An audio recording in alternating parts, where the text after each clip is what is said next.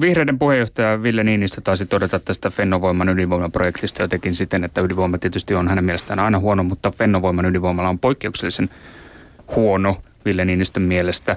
Tuota, jos tätä ydinvoimaa mietitään, niin siinähän on se aspekti, että on tämä ydinsodan uhka, sodan uhka, joka liittyy ydinaseisiin, sitten on nämä ympäristökysymykset, sitten on, on tämän ydinvoiman taloudellinen mielekkyys. Niin mikä mm. näistä on se sinulle se kaikista tärkein asia ydinvoiman vastustamisessa?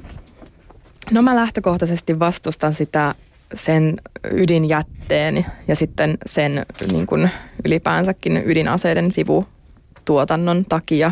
Eli sen takia, että se ei ole sellainen ratkaisu, minkä mä haluaisin jättää mun lapsille ja lapsenlapsille ja tuleville sukupolville. Tietenkin siinä tässä kyseisessä projektissa tulee erityisesti tämä, tämä tota Venäjän kanssa yhteistyön tekeminen tällaisella hetkellä, jolloin meidän naapurimaamme Venäjä on sodassa eurooppalaisen valtion kanssa. Ja sitten nämä taloudelliset kysymykset, totta kai uranin louhinnassa kanssa aina on, on omat ympäristöongelmansa, mutta mun lähtökohta on se, että mä kannatan sellaisia energiamuotoja, jotka on ympäristöystävällisiä, turvallisia, hajautettuja siinä mielessä, että, että hajautettu usein on turvallisempi ja jotka ei jätä esimerkiksi tällaista niin kuin jäteongelmaa, että jos me joskus kehitetään sellaista ydinvoimaa, mikä on näitä kaikkia, niin silloinhan, ja myös tietenkin taloudellisesti kannattavaa, niin silloin mä voin sellaista kannattaa, että, että onhan kaiken näköisiä uusia ydinvoimaloita, että jos mennään sitten fuusioon ja näin eteenpäin, niin niin, niin mun mielestä se, se ei saa olla semmoista fundamentaalista vastustusta, vaan se pitää perustua näihin syihin.